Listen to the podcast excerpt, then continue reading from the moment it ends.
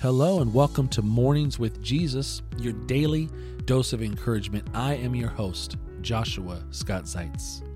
Today's encouragement comes from the book of 1 Corinthians, chapter 1, verses 27 to 29. But God hath chosen the foolish things of the world to confound the wise, and God hath chosen the weak things of the world to confound the things which are mighty and base things of the world, and things which are despised, hath God chosen, yea, and things which are not, to bring to naught things that are, that no flesh should glory in his presence. Do you have a desire to make the Lord known to others? Do you want to be available when situations and opportunities arise to make him known? What a mighty God we serve. He allows us to play a part in His plan, and it never ceases to amaze me how God can take the weak and base things of the world and confound the wise.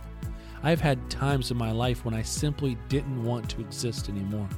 I wanted to give up, to die, and to end it forever, and yet the Lord stepped in and rescued me.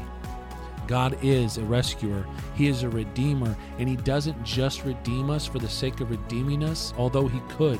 Instead, He so desires to do life with us, to lead and guide us, to give us purpose beyond the pain. That is a God who not only is able and willing to save, but who saves to the uttermost. That's amazing grace. He doesn't simply give us a new lease on life, no, He gives us life. He doesn't simply perform heart surgery, He does a heart transplant. We don't deserve it. I don't deserve it in the sight of a holy God, our works, our deeds, our supposed goodness is as filthy rags, and yet He chose us, the base things of the world, to present the glorious gospel to those around us. What a mighty God we serve. So today, the challenge for you and I is this question Are you available? Are you available to not only be inconvenienced for the sake of the gospel? But also to share the good news of what Jesus has done for you.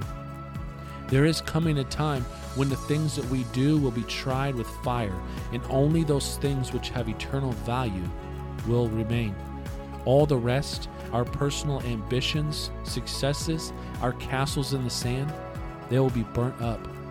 Therefore, I say, let it burn today. Let this be our heart's cry right now.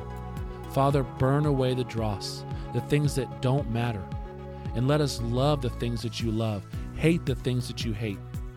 There's coming a time when it will be all tried by fire. Why not start today?